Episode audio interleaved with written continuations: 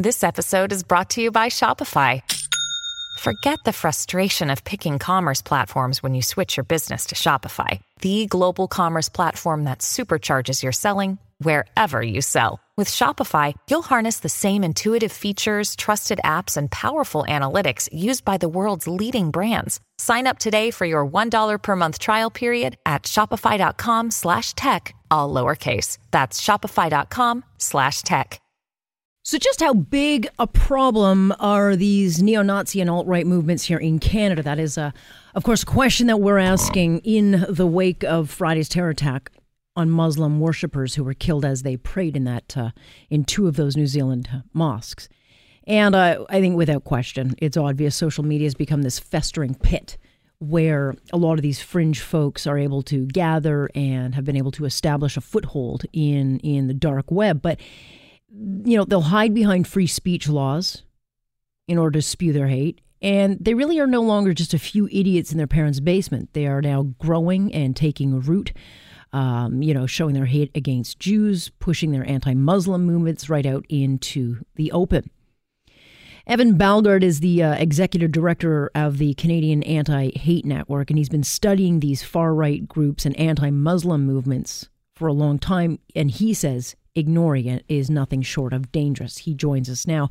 And Evan, good to have you with us. Um, we know that these neo Nazi and white national groups hate Jews, or are both of these different types of hate developing at the same time? Well, in Canada, there are two um, largely distinct uh, hate movements. Uh, both of them contain neo Nazis, but there are two distinct movements. One of them is this uh, anti Muslim movement that a lot of the groups involved with the Yellow Vest Canada movement, for example, uh, overlap there. And the other side of that is this uh, alt-right neo-Nazi movement.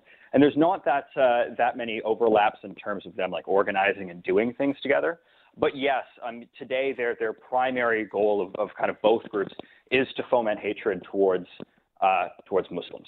Okay, and so how big or how how prevalent is this problem? Because I think for the longest time we've thought it's a couple of hundred people, nothing to say. You know, they're small, you know, out of sight, out of mind.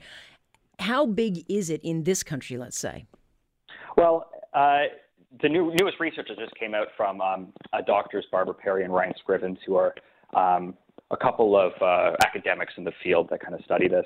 Um, they had previously pegged the number of, uh, of hate groups, of uh, mostly of right extremist groups in Canada at, at, around 130, and that was their research from a year, two years ago.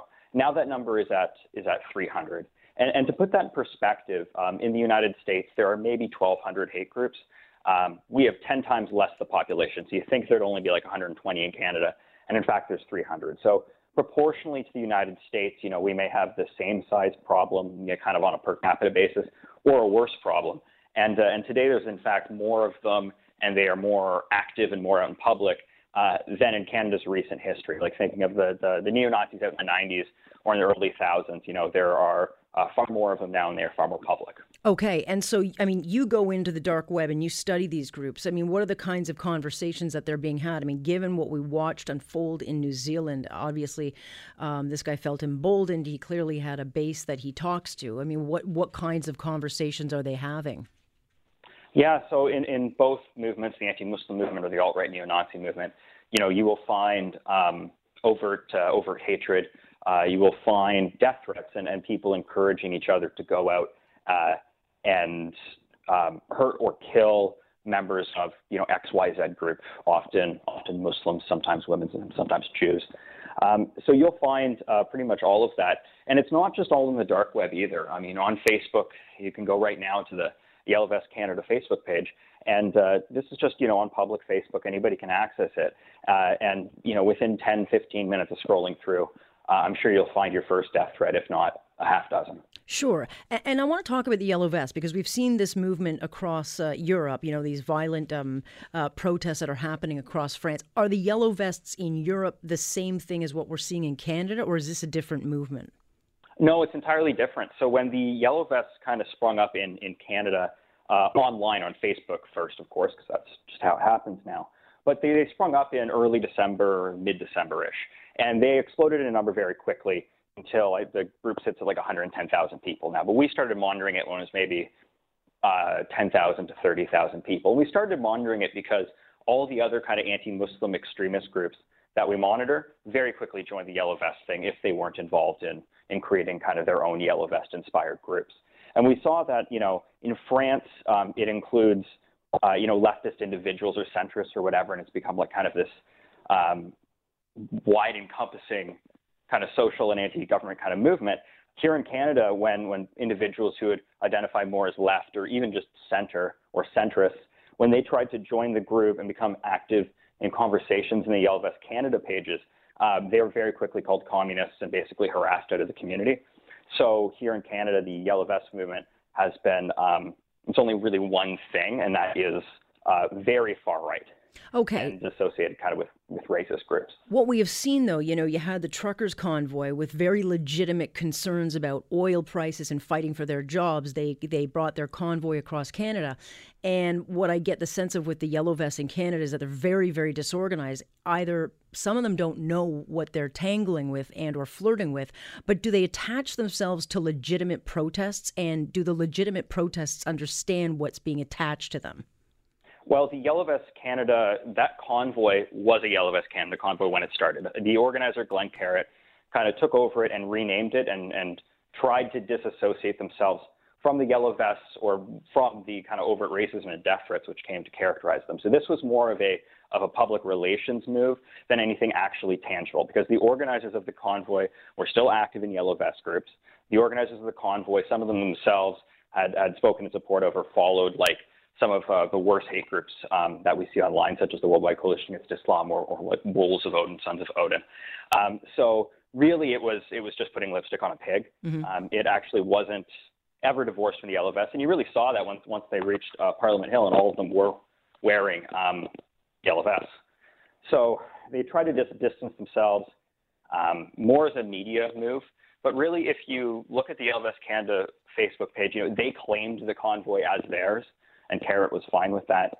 And um, if you look at like the issues that they have, like number one, not liking Muslims. Number two, um, not liking Trudeau. And then you get into a bunch of like conspiracy theories and, and UN related, George Soros related, New World Order related stuff. And then somewhere down the laundry list of issues, yes, pipelines do appear, but by no means is it like the number one thing you get as a takeaway from visiting their page.